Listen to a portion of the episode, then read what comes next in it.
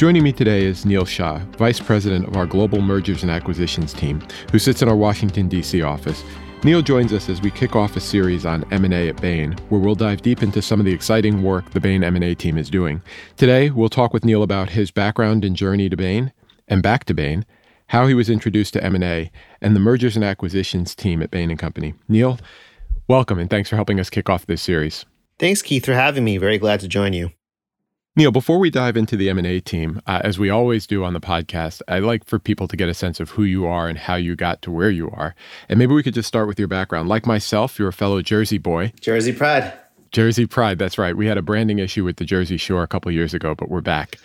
Neil, how did you choose your college and your major when you were looking at sort of how to start your sort of professional journey? Yeah, for me, it was really a combination of looking at the campus the academics, and the people. And so I did the standard thing of going on a bunch of college tours and trying to get a feel for the place and the people. And what I found from a campus perspective is I really liked the idea of being on a real campus and feeling like you're getting that college experience, but being in a city. And so Harvard being in Boston, but having a true campus really had that combination. And I really enjoyed that. And obviously, from an academic standpoint, the uh, combination of both the coursework and some of the opportunities outside the classroom to get to hear interesting speakers and go to interesting events was really appealing. Probably the biggest question I had would just be, you know, what would the people be like? My high school wasn't a place that had a lot of people go to Harvard. It had been a long time, so I really hadn't had a lot of exposure. And you know, you hear all the myths about what it's like, so it was really important to me to actually have the chance to meet some of my classmates and did that through the admit weekend and, and through various other events and came away feeling really good about the types of people that I'd get to meet and, and go to school with. And so that was a really an important factor as well. And you, you ended up majoring in government at Harvard. There was actually a government major that sat in my bay when I joined Bain. And I remember because I went to the other school in Cambridge thinking, government, is that a real major? Of course it is. But what did you want to do on the back end of that? And how did you decide on government being your path at Harvard? Yeah, Keith, definitely a interesting conversation. The first time I came home and told my parents I was going to major in government, a lot of questions on that one. But ultimately, for me, it came down to economics or gov, which is Harvard's version of political science. And while I felt like economics was probably the more practical choice in terms of having a clear path into what it meant career wise, ultimately, I just really enjoyed my gov classes a lot more. And I let that guide me because I felt like really what I was going to get out of college is an education in how to think. And regardless of what the specific field was, I felt like it could be applicable. And having the opportunity in Gov to work on and learn about issues in national security, international relations, other areas that I was really interested in, just felt like a better fit for me. And so that's what drove that choice.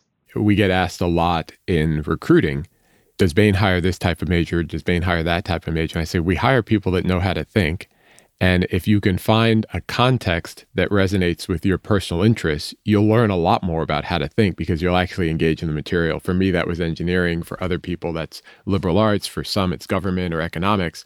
And I say they're they're all good. Just learn the stuff and jump in with both feet, whatever you choose. Yeah, I think that makes a ton of sense. And then they were sort of like, I wanted to spend times learning things that I was excited about and being in classes that I wanted to be in. And so it was sort of just choosing a major based on that. Yeah. Now, uh, Neil, on the back end of that, you know, were you thinking about consulting or banking or you know M and A that early in your journey? What was your what was your path coming out of Harvard and taking that first professional step?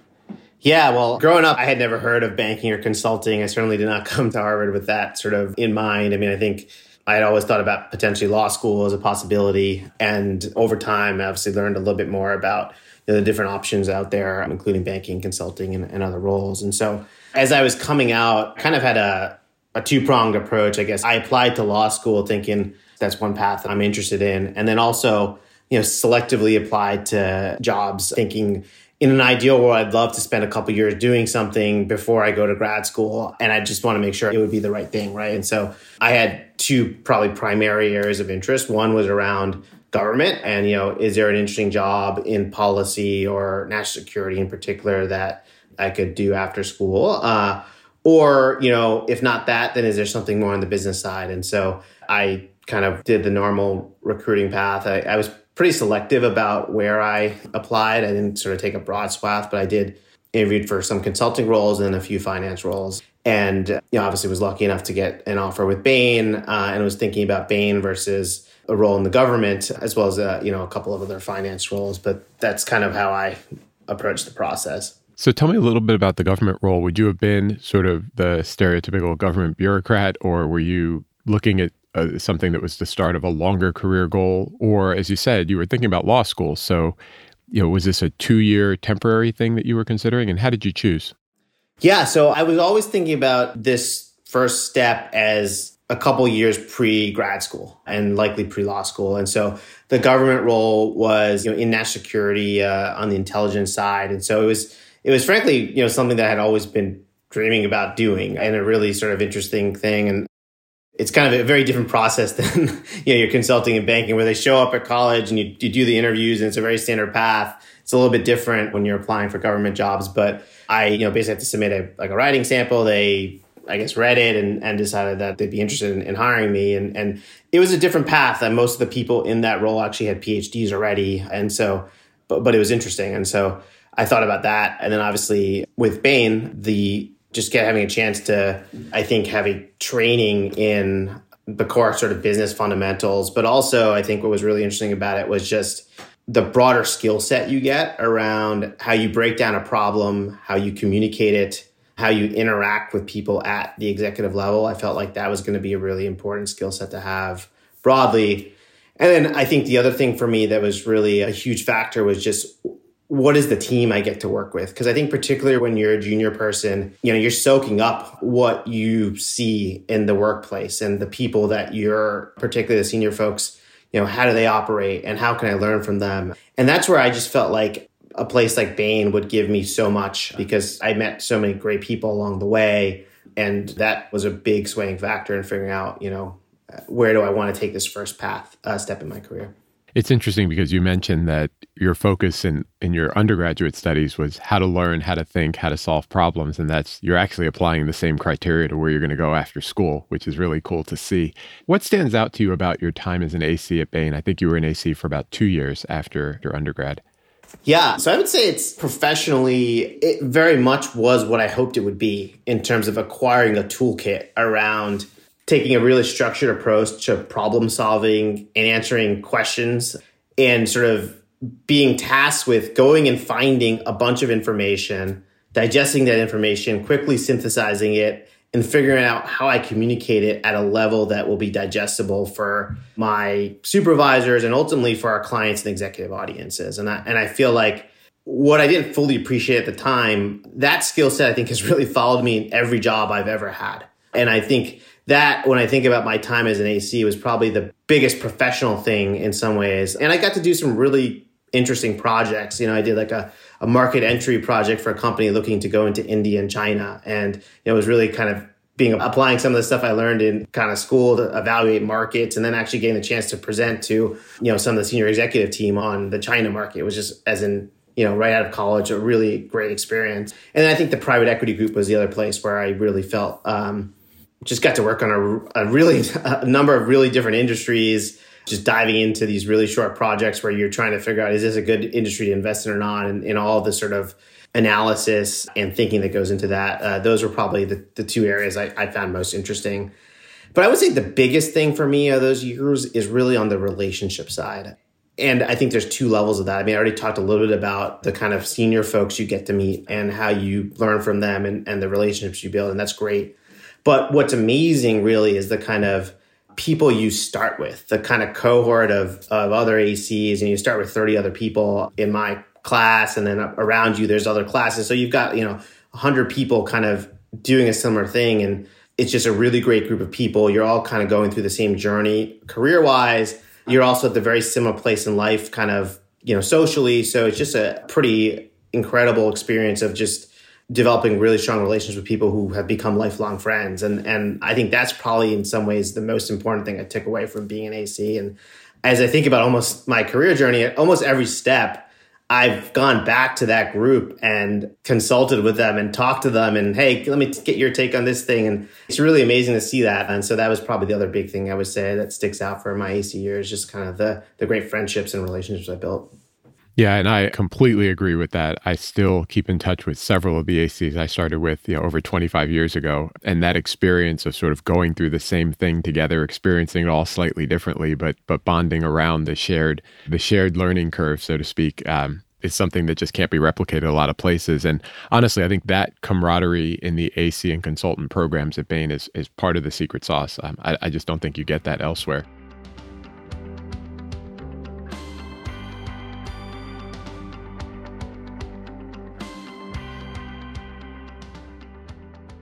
I want to talk about what you did after that because I think most people know, you know, ACs will stay and get directly promoted to consultant like I did. But like me, a lot of them will even go back to business school. I think what most people don't realize is that we also send some to law school and some to medical school and, and other professional programs. You actually restarted the journey that you were on at Harvard uh, and went back to law school. Can you talk a little bit about that and, and maybe just why you knew that was the right next step for you? And then we'll shift to what you did afterwards and how you thought about that decision point. Yeah, sure. So I was, you know, had been admitted my senior year, uh, and so I was deferring law school um, to join Bain. And, and at the time, and I don't know if it's it's changed since then, but at the time it was kind of two years was kind of the time you could get to defer, and then after that you you sort of had to make a choice. So I was really enjoying my time as an AC. I think if I had the option to stay an extra year, I would have, but I had to make a decision. And as I thought about law school, I still had that passion for public policy and government. And I thought, well, this is a this is a degree and a network of people that I think will be very helpful in pursuing the the public policy and government path. And so that was one big driver of you know why law school versus other grad schools. And the second thing was I actually thought you know, I knew I didn't want to be a lawyer, which is probably a funny thing to say for someone going to law school. But I thought I wanted maybe to be an academic, and uh, you know, being a law professor was something that was appealing to me because it's a bit more of a practical bent, if you will, in academia. And so I went to law school with the thesis that hey, I'm I'm going to go to law school and explore the legal academic route, and if you know that's so that's one path. The other path obviously would be more of a public policy path, and that those were the two things that really drove me to say, okay, I'm going to go to law school. Very cool. And so let's fast forward through law school. You get to the end of it and you're thinking about what career wise at that point? Yeah, so I think I spent the first half of law school trying to figure out whether I wanted to be a professor or not, doing all the things you need to do that, you know, research and journals and things like that. And figured out that while I enjoyed the writing aspect and the kind of thinking aspect of academia, it was more solitary than I would have liked. I missed the sort of team element of it. And also, I, I think just realize that you know, I think you've got to have a real passion for legal scholarship, right, to go down that path. And so I knew I didn't want to be an academic. And at that point, I started thinking about, well, what's next? And really, the two logical avenues were one, finding something in the government that was exciting, or you know, going back on the business side. And on the government side, I thought about that at the time. It was right around it was right, right around the 2008 election, and so really the path there would have been you know joining a campaign and and sleeping on floors and knocking on doors and doing all that for you know 16 months and hoping that you you know sort of that leads to a job in the government which I think has its appeals in some ways, but also uh, staring down the reality of having student loans and all that kind of thing. You know, I, I, opted for the path that I thought had a little bit more financial stability to it, uh, and so then was thinking about, okay, well, what would I want to do in business? And at the time, it was really, uh, you know, I had an offer to return to Bain, which was something that was really appealing to me. And so I thought about that. But I also had spent time when I was at Bain working in private equity, as I mentioned. And many of my friends had kind of went into private equity and, and it, it seemed like a really interesting way to to learn, continue to learn. And I just enjoyed the casework so much that I said, well, you know, I think I want to try this out. I want to actually go down the path of actually being an investor rather than just consulting to our clients. And so um, was lucky enough to join a firm called Charlesbank Capital Partners based in Boston, which was, you know, actually one of the clients I worked for when I was at Bain and, and also had a, a pretty strong pipeline of former Bainies there and spent two years there. Um, really learned a lot about how to think about investing and how to take the full approach to diligence, uh, you know, outside of just the kind of, you know, market and, and customer work that you, know, you focus on in, in PEG, you know, you know, the, all the other aspects of investment diligence. And you know that was a, a, great learning experience and a really nice way to kind of build on you know what I learned at Bain because actually a lot of the same toolkit was being applied just in a you know a little bit of a different. So then, like the sirens call, you end up back in government. Talk about the transition from private equity back to government. Yeah, no, it's one of those things that was always a bug right in the back of my head that I've got this passion. I, I got to find a way to sort of satisfy that. I would sort of feel like, from a personal perspective, I, I just I always wanted to have that service experience and, and being in the government. And so always had kind of my eye open in, in terms of if there was something interesting, I would think about it. Um, and very serendipitously, this opportunity came up at the Treasury Department where they happened to be looking for someone who had private equity and alternative investment experience to go figure out whether there were risks in that area in you know terrorist financing and proliferation finance. And when I heard about that, it was just one of these things. It's like, wow, it's hard to think of another intersection of what I have been doing with national security policy work that would be sort of more on point. Uh, and so it was just one of those opportunities. I said, I just have to take run at. And, and I was really lucky that the folks at Charlesbank were super supportive because they, they heard about it and said, that sounds really cool, right? And so that's what brought me down to DC. And so spent two years at Treasury and you know, basically the Office of Terrorist Financing Financial Crimes, which is kind of a funny name, but really it was the kind of the policy shop for a combination of our, you know, economic sanctions and other financial measures uh, we're using to combat terrorist financing and proliferation finance. And it was a really great introduction to how the national security policy process works and getting to, you know, very quickly work on a number of issues that were pretty active at the time. I worked on sanctions on the on the Libya during the Libya crisis, spent a lot of time doing Iran policy, a little bit on Syria as well. And so got a really great introduction to the policymaking process that way. Now, I put all that together and I started to say this before this last experience, but the one you took after that is, you know, one of those things that you probably have been accidentally preparing for your entire career. So talk about the role that you took after uh, Treasury. Yeah, no, it's it's funny, Keith. And I, I, as I think back in my career, there, it's you know, I think a common theme is I've been lucky to have things come up that just seem like a really interesting fit of what I was doing previously, and and I've kind of let myself guide it, be guided by, hey, if I'm excited about something and I think it's a great group of people, that's what I what draws me. And I think it's similar. I, mean, I was having a great experience at Treasury. Was really lucky to be with a you know a great group of people, working on interesting stuff.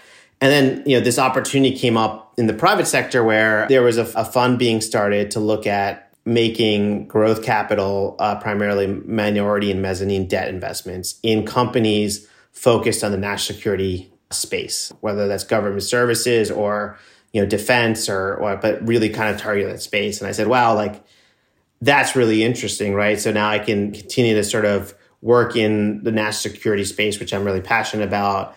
Start to continue to grow my kind of business and private sector skills and stay in investing. And so that's what led me to to join. And, and it was um, the other thing that was really interesting about it was it was a it was a first time fund, and so you know I joined at really the starting point and was part of the process of helping to build Firb, and we were going through the fundraising process, and so I learned a lot about just how you kind of start something, and, and I, I was lucky to work with some some great people who you know were driving it, but just to be on the ground floor and being exposed to that um, was was also something that was appealing because that was a little bit different than anything that I'd done. Yeah, I think like a lot of people that we talk to on the show, it's a really unique opportunity that leverages all of the experiences. You know, I think about your strategy skills from Bain, your government major in college, you had private equity experience, you had government experience and and and had an interest in national security and experience in national security. And then a fund comes up looking at making investments in the national security apparatus. Who better on the planet to start with that team, right? Uh, no, yeah, it was just one of these kind of serendipitous like it all kind of came together right? And i remember you know talking to some of my colleagues at treasury about it and when i was describing it they were just saying wow this just sounds like a really good fit for you. Like we you know we don't want you to leave but i, I get it right? And it's just one of these things right? It's, it's just it comes up and you you say well it just seems too interesting not to to take a stab and see what that's like. Um and so it was a you know a good experience in terms of a couple things i think. One is we were focused on the lower middle market. So I got to work with a lot of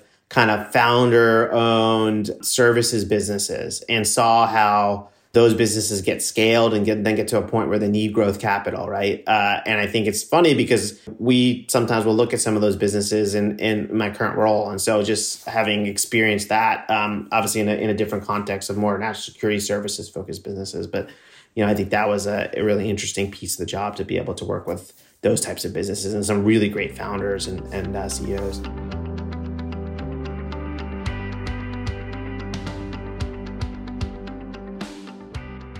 You rejoined Bain as a consultant. Uh, you had now been gone for several years, but like a lot of people, including many we've had on the show, you were what we call a boomerang. You left and came back. How did that come about? I think for me, Bain was a place I loved working when I was an AC. I loved the people, I loved the culture. There was a lot about it that was very hard to leave. And I left because there were other interesting things out there that I wanted to try, but the core of what I enjoyed about the place always stayed with me. And so two things happened. One, you know, as I thought about long term, I realized, you know, being on the minority and and and mez investing front, you know, I think was just a little bit different than control buyout in terms of the level of involvement you've got with the different businesses and operationally. And so I was thinking, well, that may not be long term where I want to be from an investor standpoint.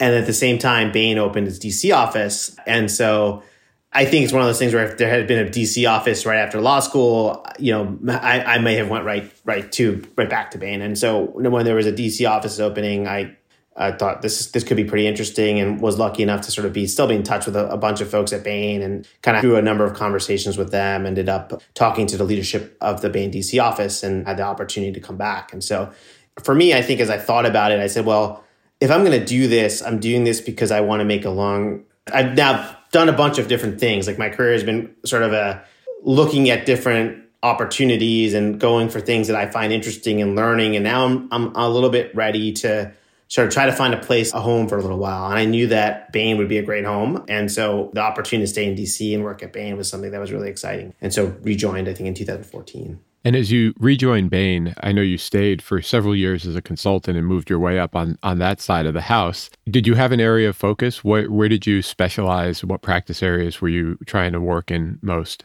Yeah, I would say probably two areas, right? From an industry perspective, I did a lot of work in aerospace and defense, which was both sort of just personally an interest area of mine, given the kind of government tie and also obviously had spent a few years working on investing in that space so i, I knew it reasonably well and, and in dc you know we've got a great group of partners and, and folks focused on uh, a&d and so it was a natural place for me to, to plug in and, and got to work on some really interesting projects and then i think the other big area i would kind of call it a combination of corporate strategy m&a and private equity diligence and so i did on the corporate side a lot of portfolio strategy work and then that led to sort of some you know kind of broader transformation work.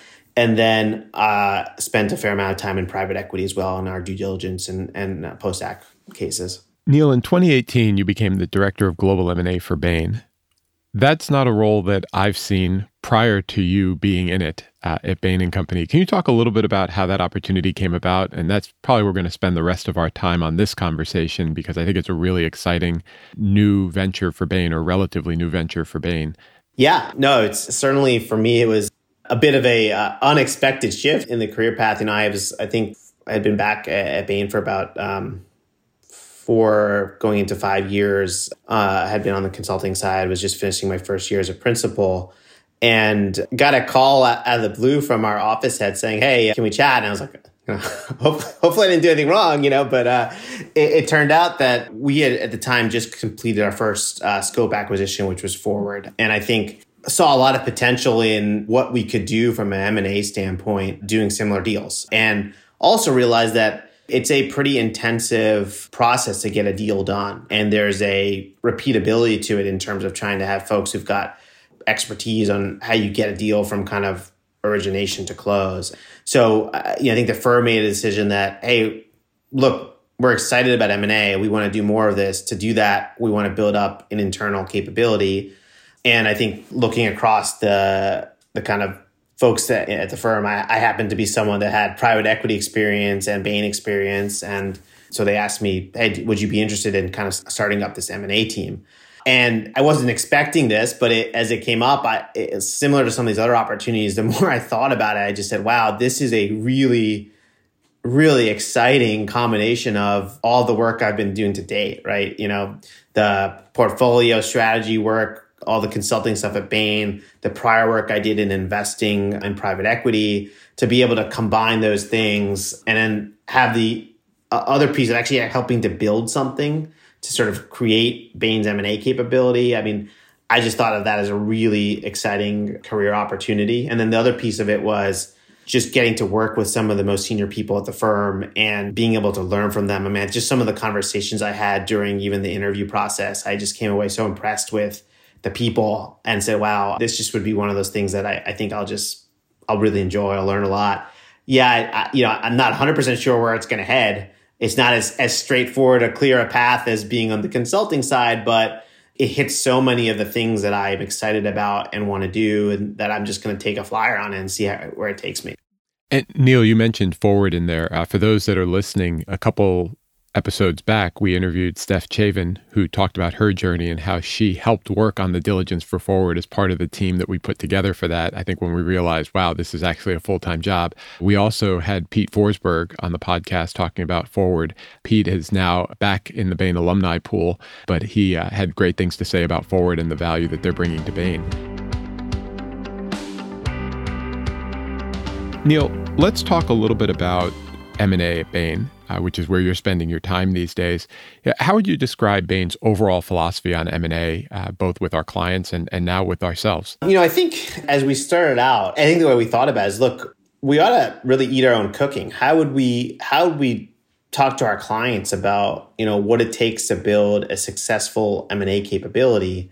And I think we really followed some of the very same themes, which we'd say, look, the most successful acquirers are serial acquirers they develop a repeatable capability and with repetition and pattern recognition you get better at doing deals. So you want to do deals frequently and you want to be able to vary the type of deals you do from small to large from scale to scope right? What the, our research would show is that the folks who only do selective large deals you know that tends to be a less successful path than someone who is doing a lot of deals frequently and varying the size of those deals and the types of those deals and developing a capability for how you identify, how you diligence, how you integrate these acquisitions. And so our goal was how do we develop a serial acquisition capability at Bain? And we were starting obviously from you know square one. Uh, we had you know done a, a few deals in you know kind of our history, but really around 2018 was where we said we're going to really try to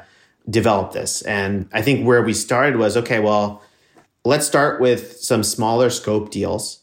Let's try to de risk it a little bit by identifying companies that we've worked with before. For us, so much of the value of the acquisition will be finding a company that brings great expertise and capabilities that can plug in seamlessly into Bain and work with our culture and our people and our clients. And so, in some ways, the best approach to finding that is actually working together on clients first. And so initially, you know, some of the early deals we did were with companies that we had worked with a lot. Over time, uh, you know, w- one thing we thought about is look, it'd be great if you could partner first every time, but the reality is that's not the way the M&A market works. And sometimes great companies come up and you know, there isn't a chance to partner first. So how do we get confident enough that we can test the cultural fit, test the sort of go to market and the value creation thesis during our diligence process, uh, even if we haven't worked together before. And so, you know, we've, I think, um, over time learned how to do that. Uh, and, you know, so we, you know, we'll do deals where we haven't partnered as well. But, you know, so there's a piece of this is around, you know, doing a series of deals and getting the learning process and, you know, the learning process is both about how you diligence, but also actually a lot about how you plug something into Bain and find a way to maximize the value for both sides. You know, use the term scale and scope acquisition sort of rolls off the tip of your tongue. Can you just describe the difference between the two for people who may not have caught the, the distinction that you were drawing there? Sure. So I would think of a scale deal as one in which a buyer is seeking to enlarge its presence in a market or sector where it already participates. And typically there's a high degree of business overlap between the target and acquirer, such that the combination is really about expanding the existing business line and by growing larger in that business line, accessing some of the economic benefits that come with greater scale.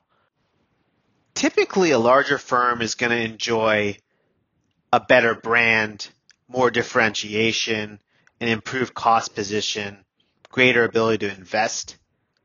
Think about something like R&D, for example, where if you're making a lot of investments in developing a new product, you get much more bang for your buck if you've got a larger client base to go sell that product to.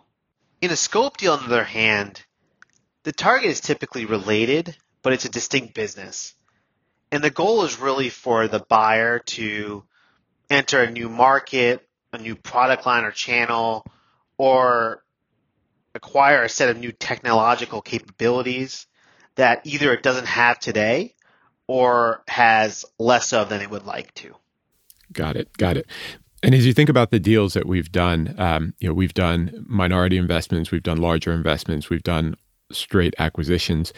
You know, what do you see as some of the capabilities that we're adding? Because I I know you know we'll have a conversation with Lauren Kelly on the podcast, uh, and they bring a really unique asset to Bain that nobody else has, uh, and and now we do, and can use that to further benefit our clients and and give our people access and exposure to things that that you can't get anywhere else.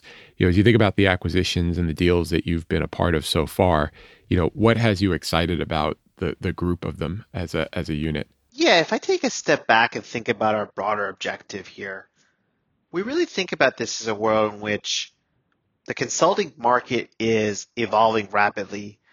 Our clients' needs are evolving rapidly.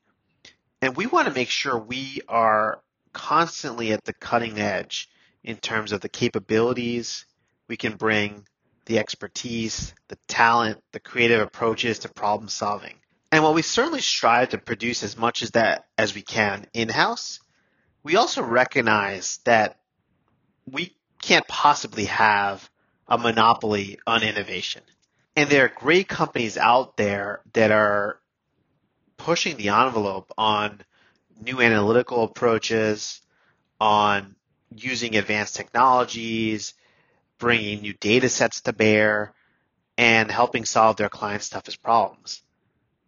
And what gets really exciting about M&A for me is having the opportunity to meet those companies and finding that mix of a great team that's developed something really unique or best in class from a capability standpoint and is driving real results with their clients and getting great customer feedback. And being able to say, well, wow, you, you guys have really built something great. And when you think about the potential that can have when you combine it with Bain's incredible network globally of clients, change oriented executives, and our own internal talent and breadth and depth of expertise we bring across industries, that creates a real platform to amplify the impact that these great companies can have. And you know, when you're in those initial dialogues and brainstorming, it's really amazing to see the ideas that get generated and the excitement that comes with thinking about taking the set of products and capabilities that have been developed and now bringing that to an audience of Fortune 500 and leading private equity clients all over the world. That story really resonates with the types of founders and companies that we're typically working with who are really looking for a way to continue expanding the impact that they're already having.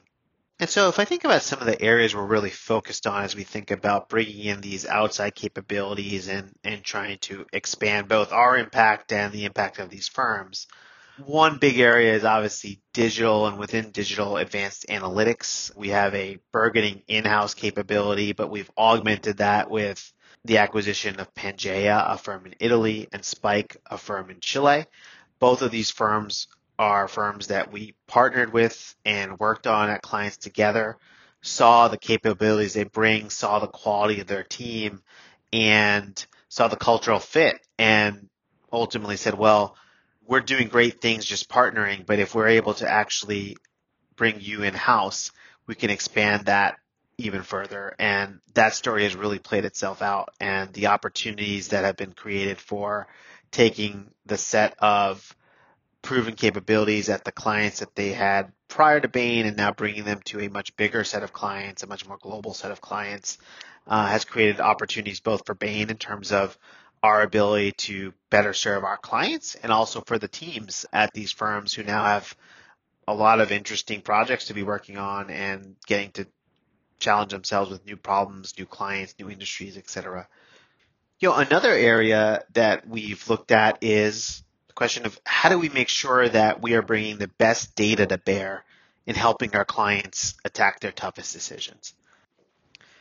And so, Keith, earlier you mentioned Lauren, who is fantastic, by the way. The company she's the CEO of, OPEXEngine, is the leading database in the world for benchmarking SaaS and software companies. And when we acquired it last year, we were immediately able to bring that to bear to advise our private equity clients in terms of their diligence of software companies. And then after acquisition, to use that data set to help identify the primary opportunities for improvement as they compare their companies to peers. And then another example in the data space was our acquisition of SPS, which is you know the leading deal origination and transaction database, which we acquired in late 2020 and have been using extensively in some of our work with private equity funds on their fund strategy to help them think through how to improve target identification, and how to ensure that they are plugged into the sources in the target areas that are showing the most deals and are actually showing the most attractive deals. And then maybe a third area call out from a capability standpoint is in ESG, where last year we completed a minority investment alongside a partnership in Persefoni, which is a leading SaaS platform that helps investors calculate, analyze, manage, and report on their carbon footprints. And so the idea is to pair their tool with Bain's expertise in carbon transitions and our understanding of private equity firm priorities to develop a solution that's going to help them on their own net zero journeys with the goal of being able to manage your carbon inventory with the same level of rigor and transparency that you put on your core financial metrics. And so that was exciting to have the chance for M&A to be at least a small part of what we hope will be a, a longer term journey in supporting our clients on their own climate journeys. Neil, I know your team is growing. I know that the work that we're doing for Bain and for our clients uh, in M&A is also a big part of our business. What ways could people thinking about joining Bain plug into the effort, plug into the expertise, potentially work with some of the companies that, that are now part of the Bain family? You know, what would you say to them about what they're hearing so far today on this episode? So, in terms of exposure, I think there are a couple different angles. The first is I think once we've acquired these companies, our consultants are going to have access to their capabilities in client work. And that might be, you know, you're working on a software company diligence and you've got access to the best data set in the world on helping to benchmark how that company compares to others. Or you're trying to solve a really hard problem on customer analytics and we've got access to teams of experts in Italy and Chile and other places that have done this in a number of different settings and may be able to add a unique way of thinking about it. Um, and so their expertise becomes something that you can bring to bear in your own work with your clients. I think secondly, you know, we plan to continue the M&A journey we're on and, and, and hope and expect uh, that we'll do many acquisitions in the future. And typically these acquisitions, when we're diligencing them, we're staffing consultants to help us evaluate the company from a commercial standpoint and a fit standpoint. And there are opportunities for folks to be staffed on these teams and actually help diligence an asset on behalf of Bain and, and help decide whether this is a deal we should do or not. You know, I think third, there's once the deal is done, we spend a lot of time thinking about the right pathway for integration and how do we create a business plan that's going to maximize our odds of success in terms of who are the clients we should plug this new capability into first? what are the products that we might want to develop together? What is a new IP that we can create? And a lot of opportunities for people who are interested to get involved in that. And then finally, you know, our team is expanding. And um, for folks who are interested and have the right backgrounds, uh, over time, there could be opportunities to join. Neil, that's really awesome. And you started this uh, part of the conversation by saying, you know, part of our objective is to eat our own cooking. And what you just described and how we're approaching M&A as a firm, I'm happy to say is, is very consistent with what we've been advising our clients on as someone who's worked on M&A a bunch of times throughout my career. Neil, I want to thank you for your time today. I know you are very busy. I look forward to uh, continuing to see uh, the press releases, the amazing capabilities that you're bringing into Bain, uh, and just your continued success in your journey. It's been really awesome to have you on today, so thank you. Thanks so much, Keith. Thanks everyone for tuning in to Beyond the Bio. If you'd like to share a review or give us input on what you'd like to hear on the podcast, we'd really like to hear from you. Please email our inbox at beyondthebio at bain.com We'll see you soon with some new episodes, and thanks for listening.